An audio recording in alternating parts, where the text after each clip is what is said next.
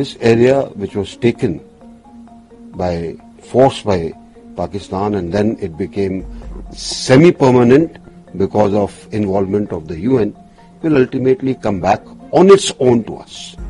केंद्रीय मंत्री general VK Singh ने पाकिस्तान ऑक्यूपाइड कश्मीर को लेकर बड़ा बयान देते हुए कहा है कि कुछ समय बाद अपने आप ही पीओके भारत में आकर मिल जाएगा।